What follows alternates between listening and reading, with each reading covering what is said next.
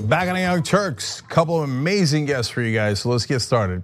Joining me now is Paula Jean Swearengin. Uh, she was just Democrat uh, running as Joe Manchin last time, a Democratic incumbent. She is now running for the Senate again this time around. This time against a Republican, Shelley Moore Capito.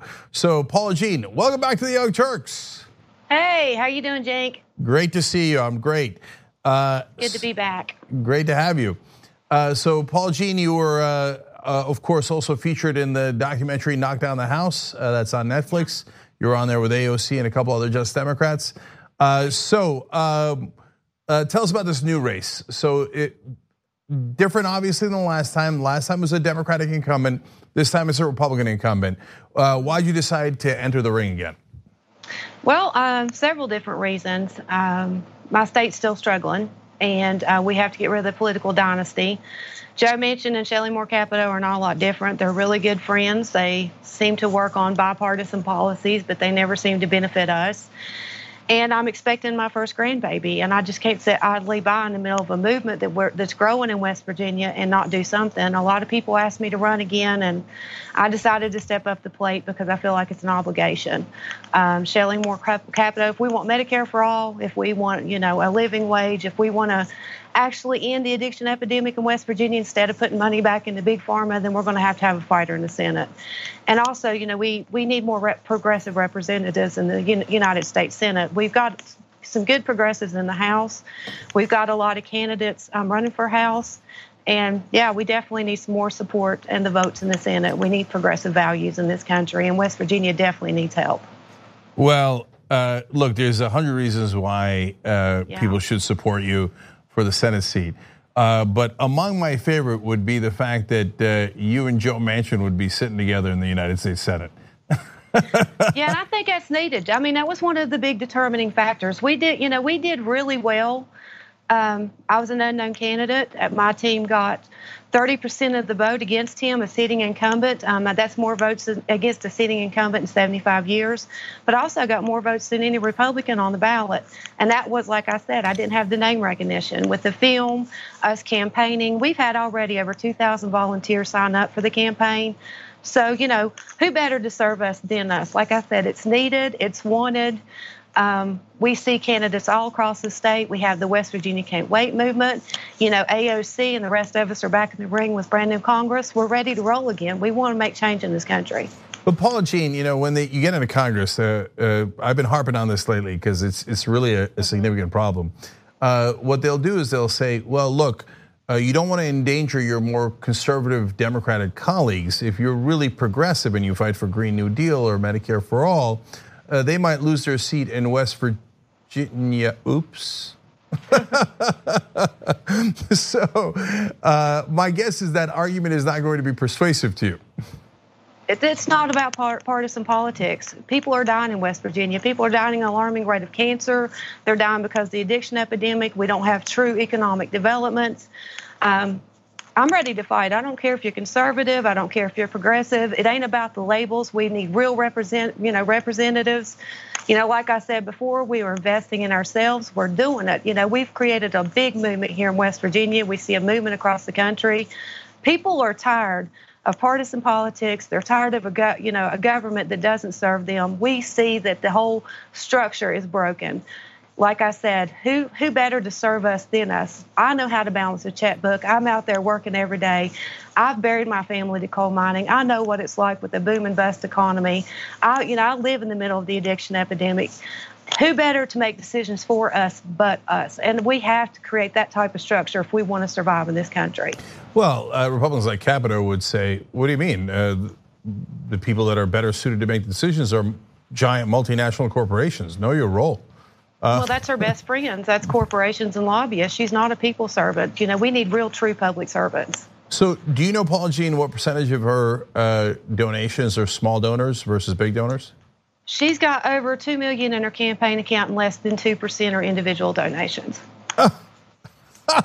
Guys, just think about that for a second. If you live in West Virginia, if only two percent of her contributions are from actual human beings, mm-hmm. who do you think she serves? So, but yep. Paula Jean, that goes to the heart of the riddle that is West Virginia, because it voted for Trump uh, more than uh, 49 other states. There's one other state that uh, gave him a bigger margin, but West Virginia came in number two. Yet it has this populist streak where it loves the teacher strike, which is very progressive. It loves the coal miners sitting on those train tracks saying, I'm not gonna let you sell this coal unless you give us the paychecks that you owe us. Uh, and it used to be deeply Democratic. So, what in the world is going on in West Virginia? You got to really understand the political dynamic. We have more registered independents and Democrats in this state than we actually do Republicans. In 2016, Bernie Sanders won all 55 counties. But when it went to the, Democratic convention, the super delegates, Joe Manchin, Belinda Biafore, the chair of the party, our state treasurer, John Perdue, Natalie Tennant, that used to be our secretary of state, all voted against the will of the people. And if you're not, you know, the Democratic Party is supposed to be representing the working class, but they're not representing the working class. And people are are tired of voting for the lesser of two evils, but they also want to feel like their vote matters. And you're not going to vote motivate people to the polls in the general if you go against the will of the people in the primary. So I mean that we have to hold the establishment, Democrat, Republican, whatever party label they have, we have to hold them accountable and make sure that the will of the people is done and our voices are heard. That's why you see so many people stepping up and running for office across the country is because they're tired of feeling like their votes don't matter. They're tired of voting for the lesser two evils and they want to be heard. So, Paul Jean, what's your main strategy for de- defeating Capito? Because um, you know, she's going to rely on, hey, I'm with Trump all the time. You guys like Trump. Um, and so Uh, and as we saw in some races across West Virginia, sometimes that works.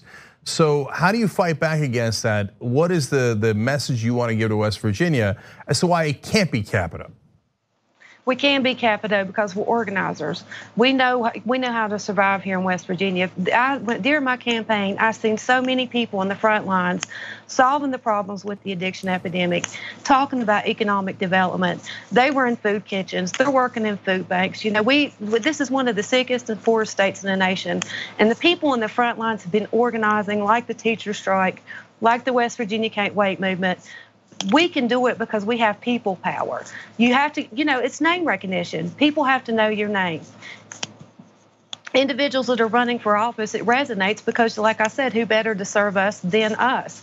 And we're just organizing. That's what we're going to do. We got 30% of the vote against Joe Manchin and Shelley Moore Capito I challenge her not to take corporate and corporate PAC money to sign the West Virginia Can't Wait pledge, and I'd like to see her face me, coal miner's daughter, woman to woman, beat me without all that corporate and corporate PAC money, quit serving lobbyists, and let's have a real election. But with or without her, we're organizing. Like I said, we have already over 2,000 volunteers signed up to work on this campaign, and we have people across the state that are ordinary individuals that's going to run for office.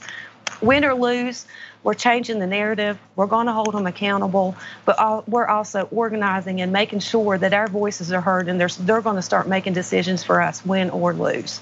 All right, and uh, so by the way, 2,000 volunteers is a lot of volunteers in West yeah, Virginia. So it's, it's been amazing. It's yeah. been amazing. So that's a great job uh, of organizing.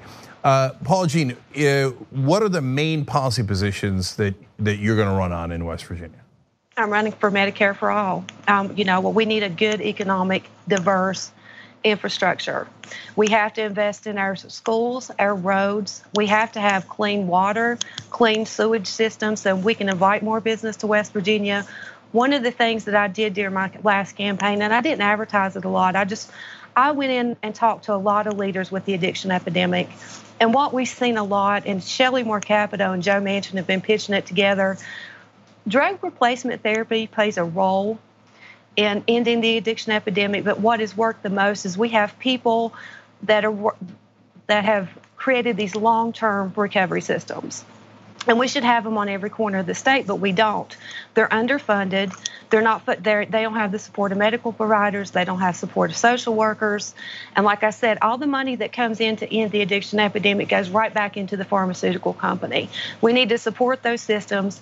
We need to make sure they're funded, and we need to make sure that we have one on every corner to combat this epidemic, and also go against big pharma and make sure they don't ship pills to the capacity that they have in, in their communities like they have it, it's just it's like from the bottom up and the top down. The whole problem is the whole structure. It don't work because big corporations, big pharma, all those systems are putting money in, in the pocketbooks of our politicians and they're not putting money back in the, into our communities and so that's what we need to do is we need to create a structure put in legislation that you know we need to put money into states like mine to restructure the economy not just gas not just coal we need a diverse fair economy like solar wind hemp there's all kinds of things the you know the um, possibilities are endless. We just need visionaries for our future and not visionaries for our demise and, and visionaries for their own pocketbooks.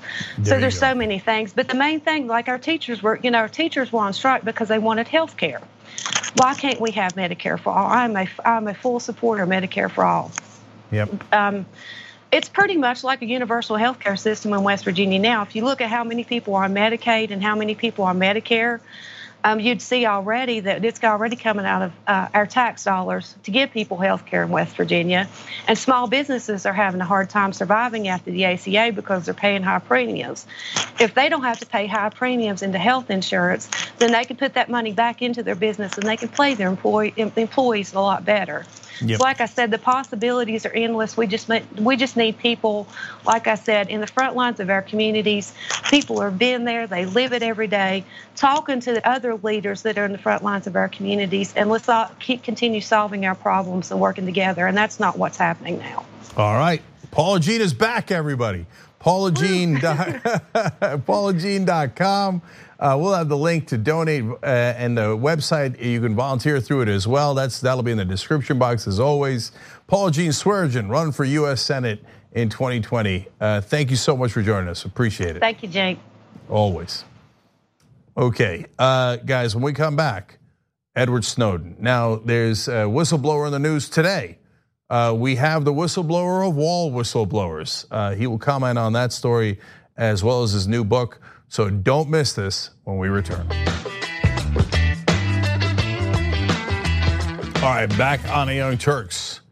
Joining me now, legendary whistleblower, president of the board of directors of the Freedom of the Press Foundation, and American hero, Edward Snowden. Uh, Edward, uh, good to have you on the Young Turks. Um, Thank you, Jack. It's good to be here. No problem. First question is Hey, where are you? I'm in my apartment in Moscow. Uh, it's about uh, 3:20 in the morning here, okay. and I haven't slept yet.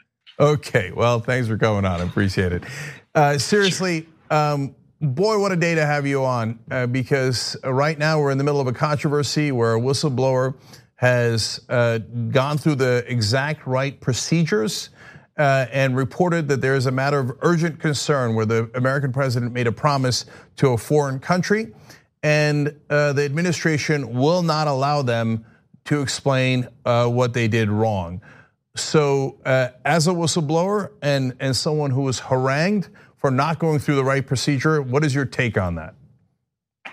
Well, I think what we need to remember here is this is actually extraordinarily standard. This is what every White House does um, whenever they are accused of some wrongdoing, whenever there is some uh, allegation of criminal or unconstitutional behavior, uh, of uh, violations of human rights, or even basic waste, fraud, and abuse, anything that implicates uh, the structure of power itself, uh, particularly prominent officials, uh, what they try to do is they try to recontextualize the conversation. they try to make the controversy about the source of the allegation, that is the whistleblower, uh, rather than the allegation itself. Um, and I think what we need to remember, um, not just as a, a, public, but as a broader global society, because this is uh, an issue that's not just uh, in the United States, it's everywhere, um, is the provenance of the allegation is never what matters. Uh, it's the proof.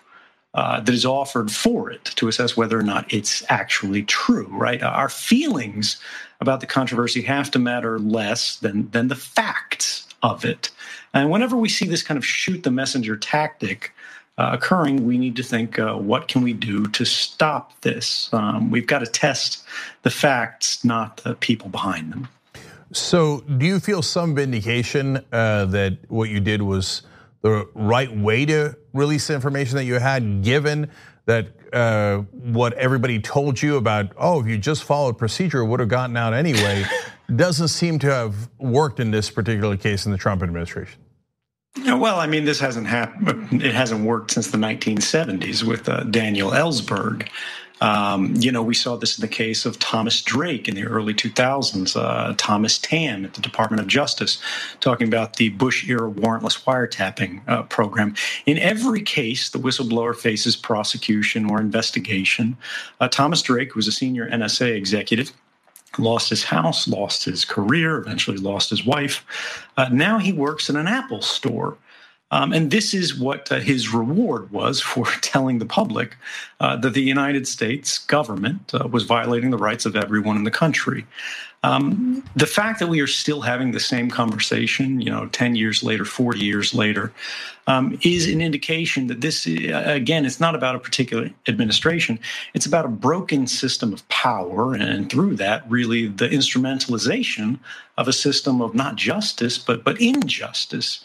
Uh, any democracy, you know, this, sorry, I get a little amped up when I talk about this, but we have this uh, single bottom line basis for, for every government after every election in, in every country, which is uh, a democratic government derives its legitimacy from the consent of the governed, at least theoretically.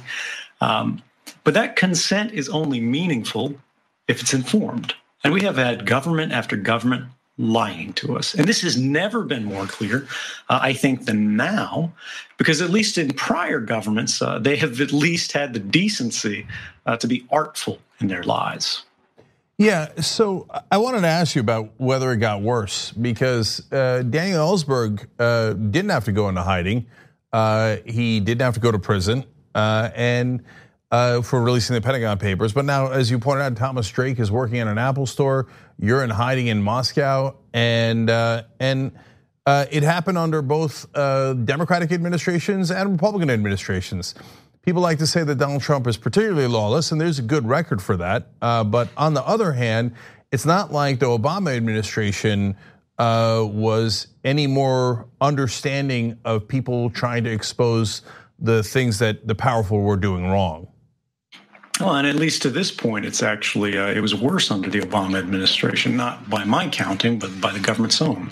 Uh, the Obama administration brought more charges against sources of journalism under the Espionage Act, which affords no defense. Uh, it sort of denies uh, those accused of access to a fair trial. Uh, than all other presidents combined. Uh, and actually, we have some of those cases now under the current White House. We have Daniel Hale, uh, who is a whistleblower who provided documents about the U.S. drone program, extrajudicial killings, right? Um, this is where people are actually being uh, killed often far from any battlefield, uh, in some cases, actually American citizens, such as the case of uh, Anwar al Awlaki and uh, his, his son, who was, I think, actually 15, 16 years old uh, when he was killed.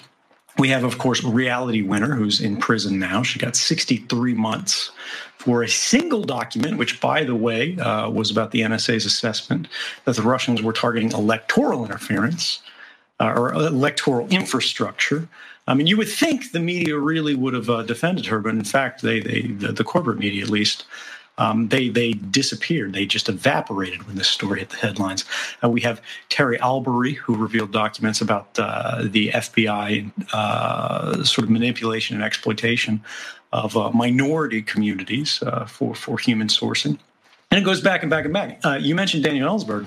Daniel Ellsberg is actually one of the people who said uh, if he was a whistleblower coming forward today, um, he would not stay in the United States because our laws have changed, our system has changed. But even in the idea that Daniel Ellsberg sort of walked, he didn't have to go into hiding, is actually historically inaccurate. Um, he's he's a friend of mine now. Uh, we we've met in person, and we uh, both serve on the board at the Freedom of the Press Foundation. Uh, and he told me uh, not only did he go into hiding for a very long time during the point uh, period of reporting, uh, eventually he did face the same exact charges that I was facing, but they let him out on bail and he got to talk to the media. You know, it's stuff that you can't even imagine nowadays for a whistleblower.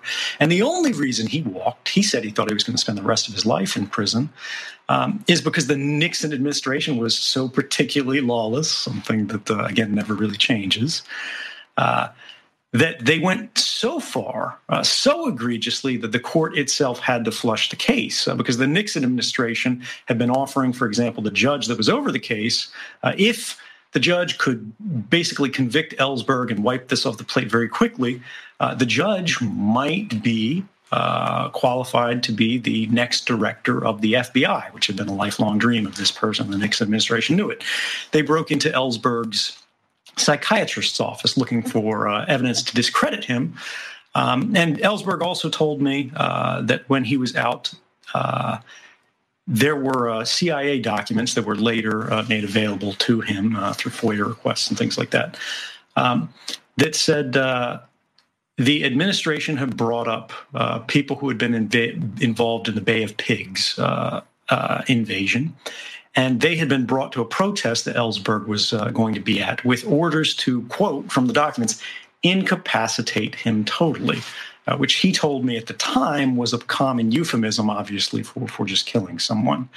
Um, so governments have never been friendly in the context of whistleblowers, and it, it's sad, honestly. It, it's simply sad that all these years later, when we have so many examples uh, of the necessity of journalists having access to sources uh, of real material facts inside the government. Uh, these sources then being not not prosecuted, but in fact persecuted for it, because uh, what this means is we're building a system uh, that steadily over time uh, produces more of these cases where where the incentives are clear uh, whistleblowers will not be available when we need them the most because to blow the whistle is to light a match and uh, sort of burn your life to the ground. You have to believe um, that the public needs to know uh, the things that you're revealing more than you need to be free. So that brings us to your book, Permanent Record. It's your autobiography. And let, let me well, you said burn your life to the ground. Do you think that's basically what's happened to you? Has your life been burnt to the ground because of the way the American government has treated you? Uh, yeah, and I mean, this is uh, I, again, like I said, there's a long history for this. The the thing that um, I'm quite, I feel quite fortunate about, is I knew what was coming. Um, if you watch Citizenfour, the documentary from uh, 2013 when I came forward, uh, they they asked me on camera, you know, what what's going to happen before any of this happened, and I said, oh, they're going to say, you know, I'm a traitor. They're going to say I endangered lives. They're going to say I harmed national security. Uh, they're going to charge me under the Espionage Act, and it's not because this is a you know I'm particularly insightful. It's because they always do this. Um, so I knew the consequences I was likely to face, and I thought uh, I was actually going to spend the rest of my life in prison, as Ellsberg did, because that's the likeliest outcome. Um, but I'm still here. And I'm still speaking. Uh, and uh, sort of the old bad tools of political repression, uh, things like exile, are beginning to fail uh, because of technology. And one of the interesting things behind this book and my story uh, is showing that um, it's much more difficult today uh, to silence inconvenient voices, no matter what you do. The government, in fact, sued both myself and the publisher of this book a permanent record on day one uh, of its availability. Um, but that's only made more people uh, want to read it. Do you miss America? Of course. I mean, wouldn't you? Oh, yeah, it'll, I would, it'll yeah. always be my my my my intention to to come back. Um, go ahead. Sorry. No, uh, I was just going to say, look, obviously, it's taken an unreal toll on your life. Uh, you know, uh, you don't live in your homeland uh, next to your family and friends and all the people that you've ever known, uh, and you're in exile. and given that, look, it worked in the sense that you got us absolutely critical information, but it didn't work in the sense that the government didn't change. and so, did you have any regrets given that it didn't work? No, um, and this this is a common question, and I, I think it's an important one. But it, this is where it's so central to understand uh, what the act of whistleblowing is about. Um, I didn't come forward to change the laws. Uh, I didn't come forward to uh, burn down the NSA. and I wanted to do that. Um, I could have done it in an afternoon because of my technical accesses. I, I had a lot of influence uh, on the network. Um, I came forward uh, to provide people the facts that I believe they needed to know in order to understand what's going on in the world, what their government is doing, both in their name uh, and against them. And from this, we can have a more informed uh, kind of society. Uh, and you know, a lot of this sounds very abstract, and people are like, "Yeah, that's great. Nobody really cares," uh, but that that's not actually true. Uh, and this is this is one of the things that actually is quite topical to the controversies that we're we're having today. Um, prior to 2013, uh, there was evidence uh, that the government could be engaging in a program of mass surveillance uh, during uh, the Bush era. Um, in uh, the December of 2005, of course, the warrantless wiretapping program was revealed in the New York Times. The sad reality is the New York Times had this story and they were ready to publish it right before Bush's uh, reelection in October uh, of that election year. Um, but they sat on it at the request of the White House, and they only ran it when the journalists uh, who had uncovered the story uh, had finished books, and then the newspaper is about to be scooped by their own journalists. Uh, and so, out of fear of looking uh, well like like what they were, um, they ran the story, and it was you know a, a, big scandal. But the Bush White House said, "Okay, we shouldn't have been doing this." Uh, you know, slap on the wrist, and they said, "We shut this program down, and we're going to pass a new law to do new structures." What actually happened was they shut half of the program down. And uh, the other half, uh, the, the half they shut down, they renamed the terrorist surveillance program. Um, because publicly that would sound very nice, you know, and it would be hard for anyone to criticize it. The other half, they continued secretly renaming it the president's surveillance program. That morphed and continued and expanded and became a larger system of mass surveillance, which we were dealing with today. And that's uh, essentially what the disclosures of, of 2013 um, were about. But uh, as I said, there were still indications. There were uh, court cases. In fact, one, Amnesty versus Clapper, uh, got flushed uh, just uh, three or four months before I came forward. Uh, and this this is all part of a continuum, right? So there was an expert class, there were researchers, there were technologists who knew this kind of thing could be happening, and maybe in some ways it, it was happening, but no one could prove it. And so everyone who was discussing it had to deal with it as uh, speculation, right? It was a kind of conspiracy theory. What 2013 did, more than changing the laws, which it did, more than ending programs, which it did, um, more than uh, changing the basic underlying uh, security infrastructure of the internet, which it did. We live in both a, safer and freer society as a result of these disclosures. Um, it transformed speculation into fact everyone could start uh, making decisions, could start casting votes, could start re-engineering systems, could start proposing legislation on the basis of a common understanding. And this is what we've been missing.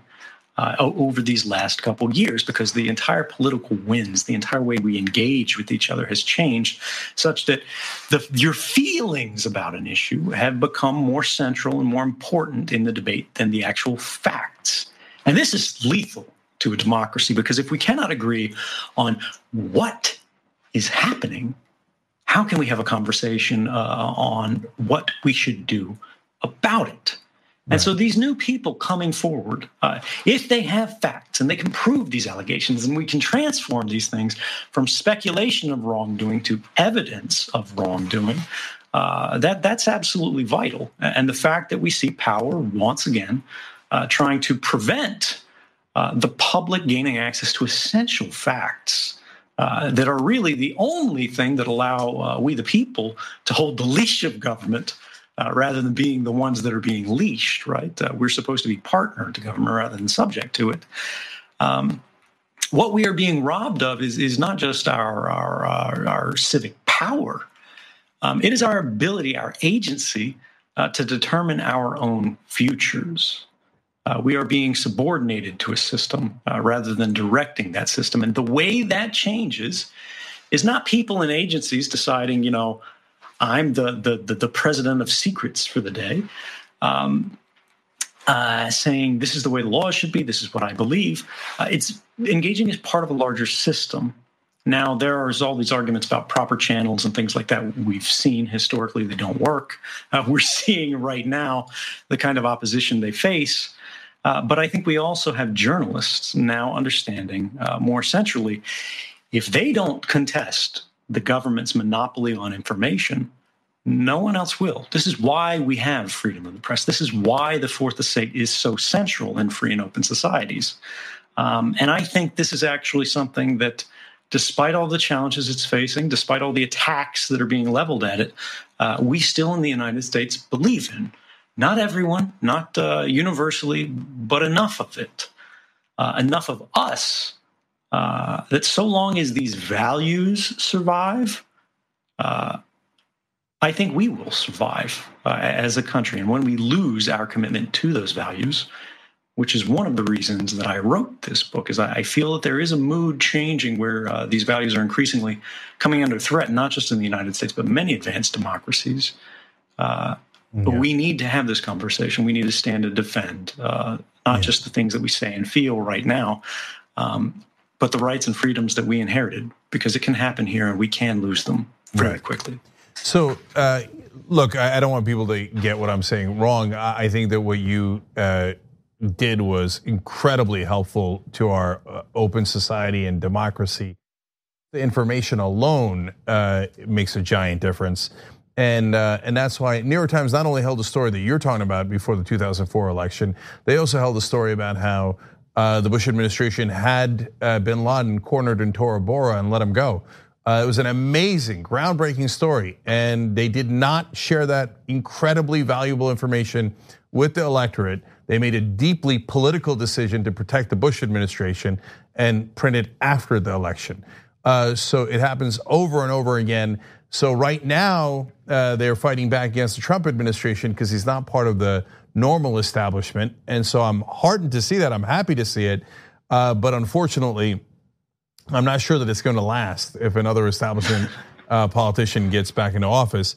So uh, I did want to ask you as a follow up, though. Um, obviously, you told us what the NSA was doing for a fact uh, back then. Uh, what's your sense right now as to how much those surveillance programs are continuing? Oh, they're all continuing. you know, that's uh, that that's that's what people don't uh, don't really understand and appreciate in large part. Um, so, in uh, June of 2013, when I came forward, uh, you've got Barack Obama in front of the White House podium, um, looking very dissatisfied because he's in the hot seat. And he says, uh, you know, no, I don't think Mr. Snowden's a patriot. You know, there's other things he could have done, and all these typical sort of things. Uh, there's no way to have uh, perfect security and perfect privacy. Uh, so he's basically saying, don't worry so much about the Fourth Amendment. Just trust us. Uh, these powers are great. They're keeping people safe. Uh, as the stories and reporting continued on, um, as he appointed, uh, to his credit, two different independent commissions to study whether these programs were effective or not, uh, turned out they weren't saving lives. Uh, despite more than 10 years of operation, the very first program that was studied, Section 215 of the Patriot Act, this is the uh, legal authority that was um, underpinning the mass collection, right? Indiscriminate, untargeted. Doesn't matter whether it's your grandmother, the most innocent person in the world, uh, or an actual terrorist.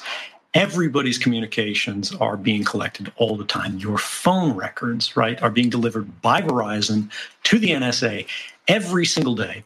And the only court order that ever heard, or the only court that ever heard anything about this was the secret FISA court, um, which over 33 years uh, was asked 33,900 times by the government uh, to approve surveillance. And in 33 years and 33,900 times, uh, the uh, court only told the government no 11 times. Um, so they are very much a rubber stamp, and these this is the only kind of authorization uh, that happened. Now, uh, after it came out that these programs weren't saving lives, and the government's own words, had never made a concrete difference in a single counterterrorism investigation. Uh, January of 2014, Obama says, while he could never condone what I did, this conversation made us stronger as a nation. Uh, he uh, proposes that we end this particular program uh, we passed the USA Freedom Act, which forbids the NSA from engaging in this program in this way. But then they just say, well, we're going to do the same exact kind of thing. We're just going to have the phone companies hold the records, and then the NSA get a warrant and give it to the phone companies, which is still a big improvement. Uh, but they're still going to have a mass database, uh, perfect records of all of our private lives. Uh, and this this uh, kind of uh, permanent history on everyone that's being created for everything we do. Everywhere you go, all of your cell phone movements are being tracked. Even if you have location services off on your phone, just by virtue of the way technologies work, your phone is constantly screaming in the air, Here I am, here I am. And every cell phone tower you pass is making a note and saying, saw this phone at this time. They've got the billing information, so they know it belongs to this person. They paid for it with this card. They live at this address. Uh, and again, uh, the, these things aren't going away. AT&T has been uh, keeping those records just for location going back to 2008. Uh, they're keeping your phone records, everyone you called, going back to 1987. So if you're born after 1987, they have every phone call you ever made on their network. Um, but there there were reforms, there were changes, but then they just roll over authorities. They do these in new ways. They say, all right, we're going to not do it this way that's exceptionally unconstitutional. We'll do it a little bit differently. I think it's Kissinger who said, the illegal we do immediately, the unconstitutional takes a little bit longer. um, so these, the, these kind of programs uh, are continuing and they, they will continue. And this is the thing even if it's not illegal, even if it's not unconstitutional, that doesn't make it okay. Uh, destroying the right to privacy is a fundamental violation, not just of constitutional rights, but of human rights. The construction of these systems themselves is the abuse. Um, and, and, so I, I think what we need to remember is that sometimes the scandal is not how they're breaking the law. The scandal is that they don't need to. Mm, yeah. All right. So, uh, last question, Edward. Um, so, uh, just for a layman uh, to understand, uh, could the government uh, find out all the things that people are looking online at?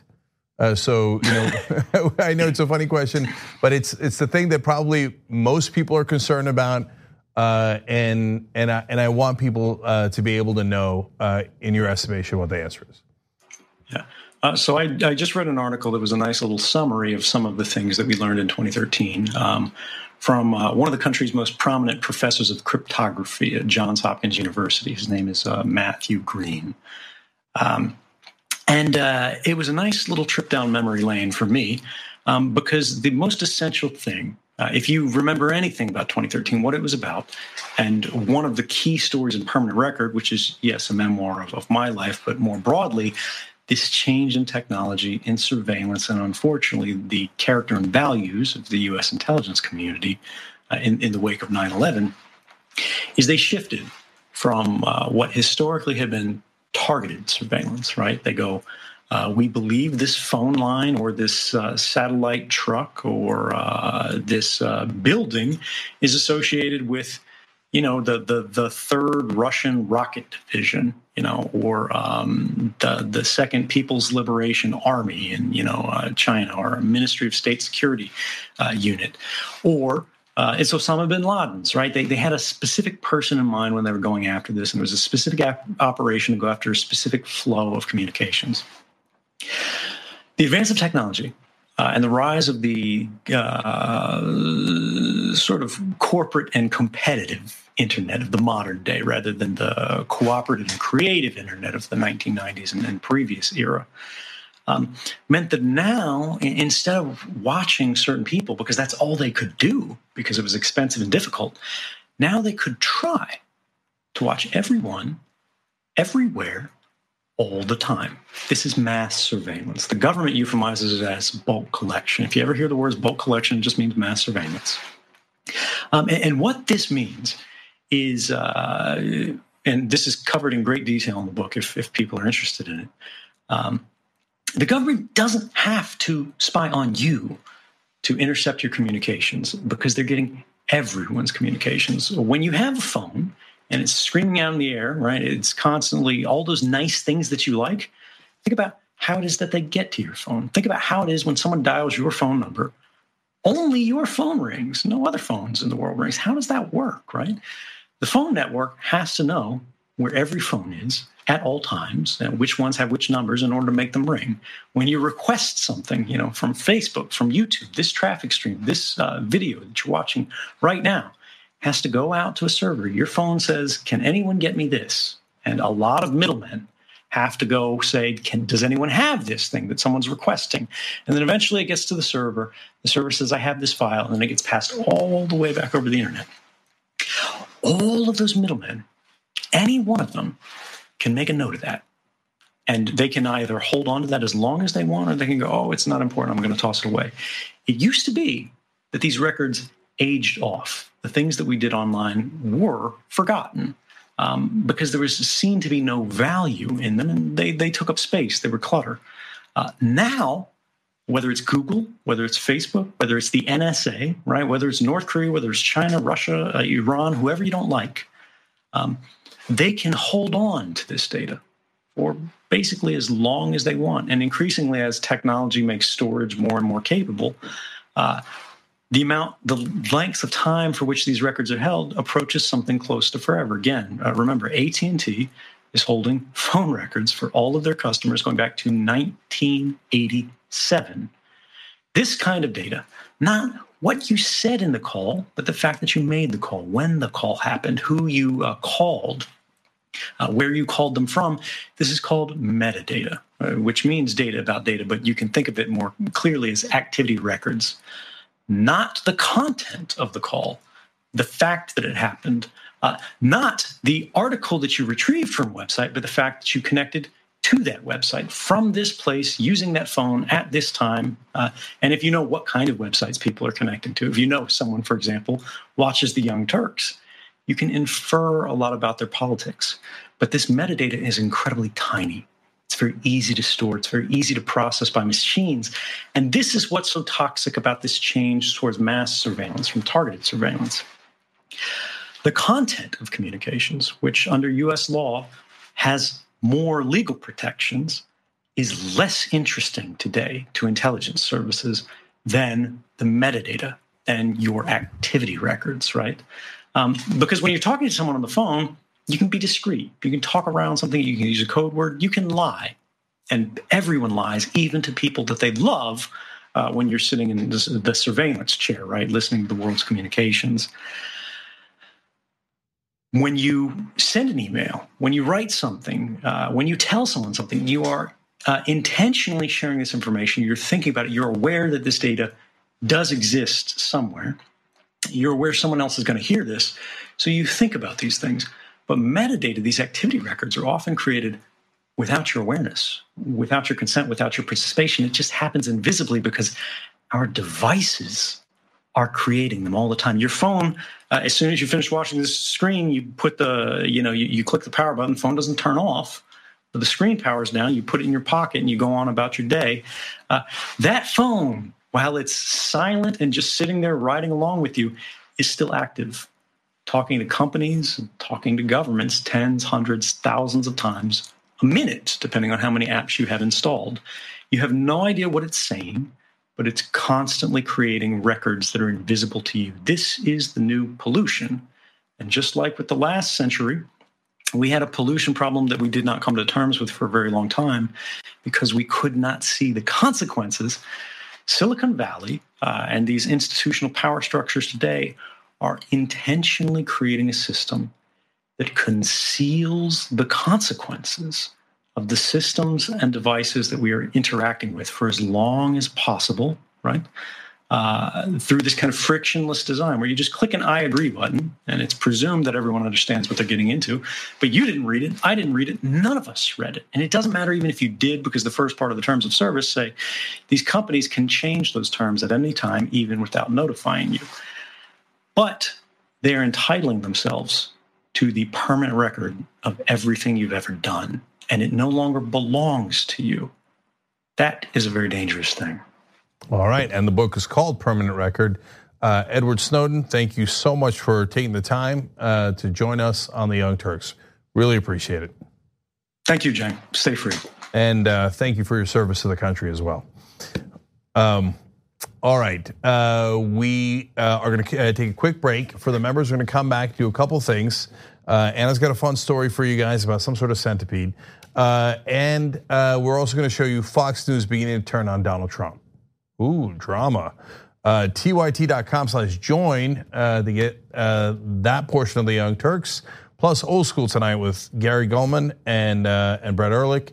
Uh, so uh, that starts a little bit later now because of how long the Snowden interview took. Uh, but we'll be right back for the members.